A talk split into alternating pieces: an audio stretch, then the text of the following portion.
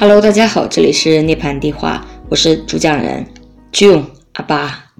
呃，这已经是我第三次尝试录这期播客了，因为我发现我在一个人录制播客的时候，还是有一点点啊需要提升的地方，因为我自己就在那一个人说的话，没有我跟其他人的对话产生的那么的有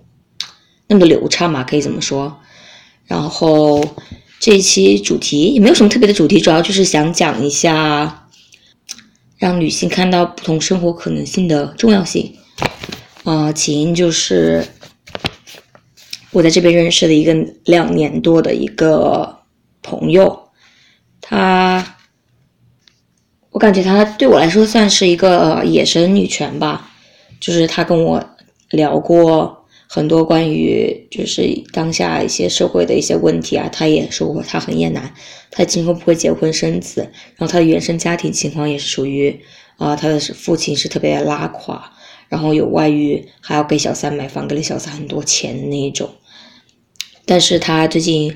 啊、跟我说，他找到了一个男友，并且要跟那个男朋友同居了，因为那个啊、那个男生会给他办呃 common law，就是加拿大这边的。相当于说现实婚姻吧，就是他可以通过这个东西来移民，然后就让我觉得有一点点怎么说嘞，感慨万千吧。嗯、虽然说我知道这个是基本盘，但是看到这种就是明晃晃的在我周围发生的一些现实事件，啊、打到我脸上来，还是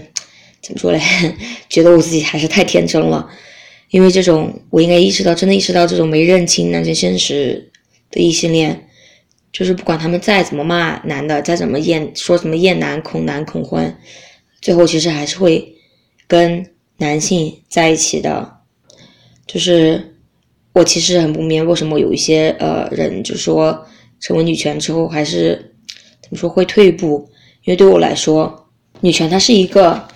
单向门，它并不是一种奶头乐。对我来说，我就只能。一旦就是觉醒女权意识，认识到男权社会的现实之后，我就会一步一步越来越清醒，然后我也会不断的想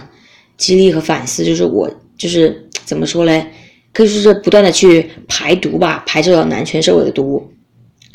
就拿一个芭蕾举例，我最近呃六月份的时候看了一个天鹅湖的芭蕾，因为我记得我呃两年前看的《胡桃匣子》的时候。我很喜欢，当时真的很喜欢，所以我就六月份买了啊、门票，然后又去看了一次，就当做给自己的二十四岁的生日礼物。呃，但是看了之后，就是看下来没有当初第一次看芭蕾的那种经验和享受了，然后也注意到了很多我之前完全完全完全不会注意到的点，就是我会看到说这些。芭蕾舞蹈演员，他们身材都很瘦，然后他们呃男舞者动作和女舞者动作的，他们的动作都是很有那种性别刻板印象，就比如说男生的就比较幅度比较大呀，然后女生就是各种旋转呀，各种优雅的蹦蹦跳跳呀，然后尤其我觉得比较明显的就是呃服饰都非常非常非常的繁琐，尤其是女性的，我就我来。来看讲就是一点都不实用，而且穿着很麻烦的那一种。然后我看到，呃，里面有一个场景，它是呃天鹅湖嘛，然后有一对是他们在派对，派对的时候就有三对，呃，当时的场景是是有三对情侣，呃，应该是三对舞者，他们是设置的是一对异性和一对女性，还有一对男性，但是呢，异性那对。按照舞台设置，他们是坐在前面的，所以就是还是，就是我感觉从某种某种程度上来说，还是显示了这种异性恋的霸权。而且我看了一下，我当时在选我想看的这种芭蕾舞的时候，舞剧的时候，基本上全部都是，不是基本上全部都是异性恋。然后还有一个就是他们所谓的什么酷儿的一个什么表演。我当时就嗯不太想看，所以就看了这个比较经典的。我觉得《天鹅湖》嘛是一个就是女性角色的转变，但是看来看去真的是嗯怎么说嘞？我看到后来，因为那天啊，也是很早很早去上班。我看到后来我都睡着了，因为就真的我没有办法再去享受呃看芭蕾舞这种艺术形式了。我觉得吧，人又说回到这个呃异性恋的这个东西，我就觉得人是真的很被环境所影响的。就是如果你看到周围的所有人都是这种异性恋的生存模式，所有人都是什么结婚生子、找工作、成立事业、成家立业，所谓的过什么成功的人生，你就很难去想象，呃，女性有其他生活的可能性，也很难去想，很难去相信自己可以创造出这种生活的可能性，就是你没有办法想象你都不知道的事情。然后我就觉得真的是很有必要的，让其他女性看到不同生活的可能性，然后也有很有必要的，就是需要相信自己。先说一下这个环境啊的问题，就是我妈是属于那种，在我高中的时候开玩笑说我不想结婚，她都会一直骂骂骂，很生气，然后骂到我哭的那种。但是就是呃，她有一个妹妹。他妹妹就是我那个非常啊，我觉得还是比较刚的小姨。我那个小姨就是属于我妈是当时在特别特别驴的时候，在我很小的时候，我爸家暴我妈，然后我那个小姨是会是有一次是真的是拿着刀就要去跟我爸干架，然后还当时还被我妈阻止了，然后我妈她就属于真的是那种混驴，就会骂我小姨，然后转头就跟就跟我爸好起来那种。然后回头当然又是被家暴了，然后他也是因为很不喜欢我外婆重男轻女，当和和他的他母亲那边的原生家庭断联了呃十几年，然后他就是属于现在已经四十了还没有结婚的那一种，然后最近啊最近几年跟跟我妈妈还有跟我妈那边的亲戚关系又开始。稍微缓和了一点吧，然后他也回来了我们家乡。他之前是在北京，还是在北京生活了一段时间，在南京生活了一段时间。然后我就，我妈就有一次，我记得她有一次就跟我说：“啊，其实你不结婚也没什么，一个人过着也挺好的。”就我就觉得啊，有应该是潜移默化的有被我小姨影响到，因为她看到了，就是不结婚。有这种可能性，过得还是挺好的，就让他觉得，嗯，原来这样也可以，然后相信自己，然后多给自己一点时间。因为我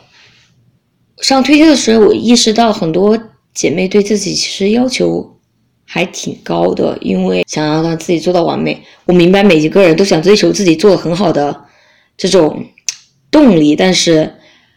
没有什么事情是你一开始做就能做得好的，因为很多事情是需要去练习，你才能够慢慢做好的。然后里面就提到了录播课这个事情，我不觉得我是一个表达能力很好的人，但是我觉得，呃，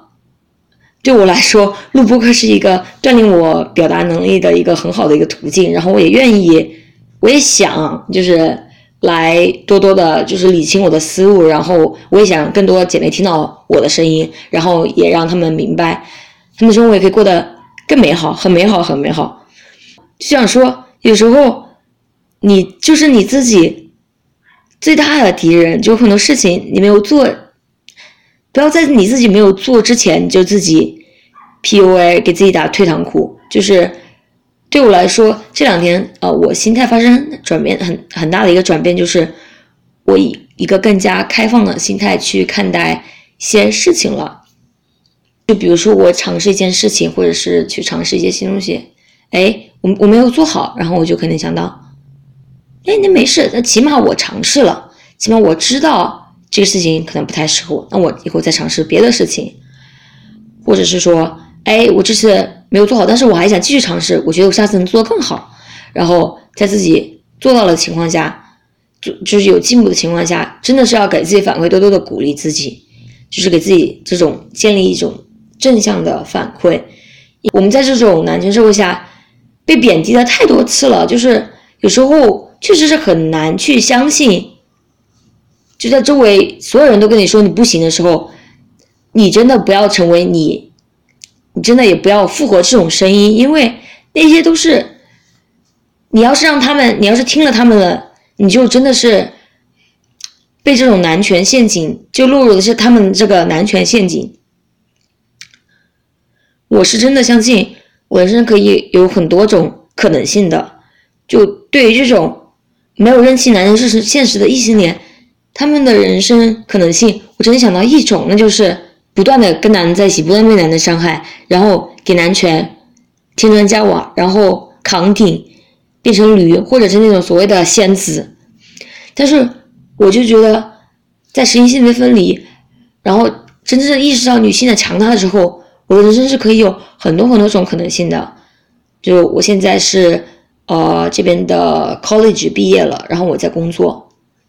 但是我想，以后等我拿到了这边的永久加拿大永久居民之后，我还是想回学校继续再读读书。虽然现在我还我还真的不知道我要读什么，但是就不觉得是一件，就算我不知道读什么，我也没有觉得这有什么，因为觉得这是这种人人生的探索，多尝试一下新东西也没有什么不好的，就是有可能我。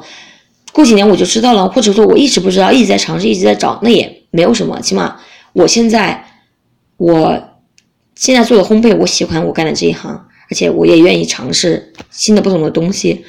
然后我之后我还想去呃新西兰的打工度假签，我还有有机会想去想去欧洲住一段时间，我想去不同的国家去旅游，去体验不同的文化。而且这些东西，我觉得它都可以发生，只要我想的话。然后我觉得我的人生也是变得很长很长，因为我不用去扛各种顶，也不用，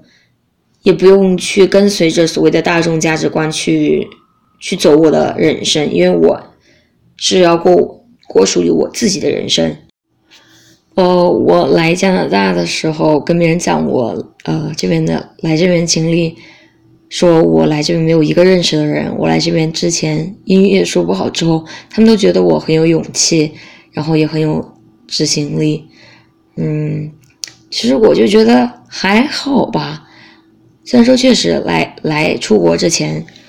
我是会很害怕，也会很焦虑，因为我来加拿大之前是一个从来没有出过国的人，然后我的英语也仅仅限于呃雅思口语练习，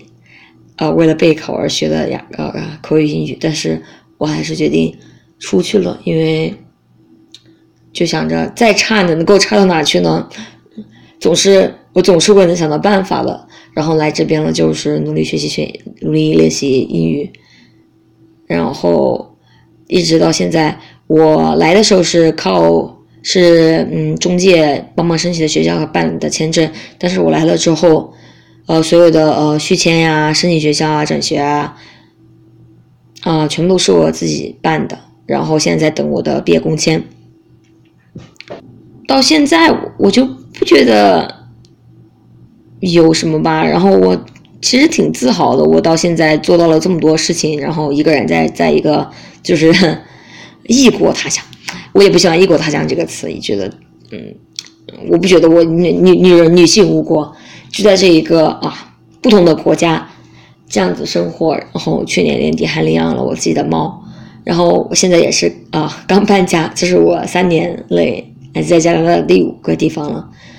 所有的这种嗯搬家找公寓啊，全部都是也都是我自己自己办的。然后现在也是嗯独居了有一年多吧，之前有是有，但是实在是不行。加纳，尤其是多伦多是一个居住生活成本很高的城市，但是我还是觉得我会有会有办法去能赚到支撑我生活的钱。来加拿大之后的生活，这种生活，这种学学习过程当中，然后和我心理咨询师以及我自己的呃努力之下，我觉得我是更加相信自己的能力的。然后我也鼓励，我就觉得，就是真的是只要我想做，我是真的可以做到。不要给自己给不给自己的人生设限之后，会发现你的人生多了很多种可能性。然后我也发现，我会啊，去去观察，有时候也会好奇别人的人生是怎么度过的。在这里，我想举几个我周围身边的例子吧。我我呃，微博应该也写了几条，就是我身边的啊大龄女性的生活。其中有一个没有讲到的是，我当时我当时在国内的经常带我家狗狗去的一家宠物店，他们的店主店主是两个人，他们是一个好朋友，都是女性，应该是都在三十多吧。他们呃开了一家呃宠物用品店，然后同时也会有做宠物救助的工作。然后前几年前几年是在我家小区附近开了一家新店，就是没有开下去，但是。属于呃第一家呃本店啊生意很好的那一种，他们也是属于会属于啊每年就会去什么上海的宠物展去看有什么新的用品啊，然后也会去呃参加各种课程去进修，然后不断去学习关于宠物方面的知识。然后有一些非常没有素质的人会把这些流浪猫啊或者什么的丢到他们店门口，他们也会救助啊什么的。我看他们有时候也会一起出去旅游啊，然后家里有好多好多狗狗的那种，就觉得挺好的。来这边之后，也有遇见啊几个我觉得呃对我来说很有启发的女性吧。呃，其中啊也是在微博发了有一个意大利的同事，她是呃我忘了她是什么时候大学毕业的。就是他之前是当了十年的健身教练，当了健身教练之后，发现他喜欢烘焙，然后去我们学校呃上了一年的，就是关于证书的那种课程，然后就来了我们现在我之前工作的地方上班，然后最近是在做自己的，做自己的一些小生意，就是卖一些定制的蛋糕啊之类的。然后他就是属于，啊，他已经三十八岁了，但是看起来就很年轻，很有活力。我觉得这应该也跟他，呃，长期健身是脱不来关系的。然后他跟我说，他以后，他因为他是加拿大意，sorry，意大利裔嘛，他说他想，呃，有机会回去回意大利住一下。然后他是一个人，应该是一个人住在一个现在住的一个房子里面，跟他，呃，十五岁的狗狗一起。然后他说他以后就想去意大利看看。我说。可以啊，就觉得你人生没有什么限制，你想去做什么就去嘛。然后我也知道有些课程你可以在意大利去参加了呀，或者这种我们学校也是有那种去意大利这种交换项目嘛，你可以学一些东西啊之类的。然后还有一个呃巴西同事，他就是他应该是四十五岁的时候才来的加拿大，然后在在这边待了有五年了，也是呃去年。才拿到他的永久居民证，然后我是真的很佩服他，呃，我也是跟他工作了有十十个月之后才知道，他之前在巴西的时候是建筑师，但是来这边却却选择了一个完全完全不同的职业方向，就是当烘焙，因为就是呃，餐饮行业是一个没有什么人愿意去做也做不长的工作，所以就是属于长期缺人，然后他就嗯。在这里找到了一个工作，他说他挺喜欢的，但是就是属于这个这种工作是非常的消耗体力，然后他年纪也有一点点大了，所以就做不太长。但是他因他四十五岁来的加拿大，然后就是因为靠烘焙师这个职业这工作，成功的就是拿到了加拿大的永久居民证，我就觉得呃挺好的，而且他也没有孩子。然后就是我跟他跟他聊天也是一种非常安心，就是感觉可以可以，他很值得依靠的一种大姐姐的那种感觉吧。然后之前博客也提过，这边学校的学生也是各种年龄阶段、各种种族、种族、种族、各种背景环境的都有。然后就你也可以看到他们就是有一些之前之前是完全不同的、完全完全不同的职业方向，然后来学习了。就是我同学里面来学了烘焙啊，或者就是尝试不同的职业，然后我老师们其实也做过很多不同的事情，嗯，就怎么说呢？这种多样化的一种环境也是让我真的是很大的呃，开拓了我的眼界，也开拓了我对自己人生的想象力吧。好了，今天就说到这里啦，感谢大家的收听，我们下期再见。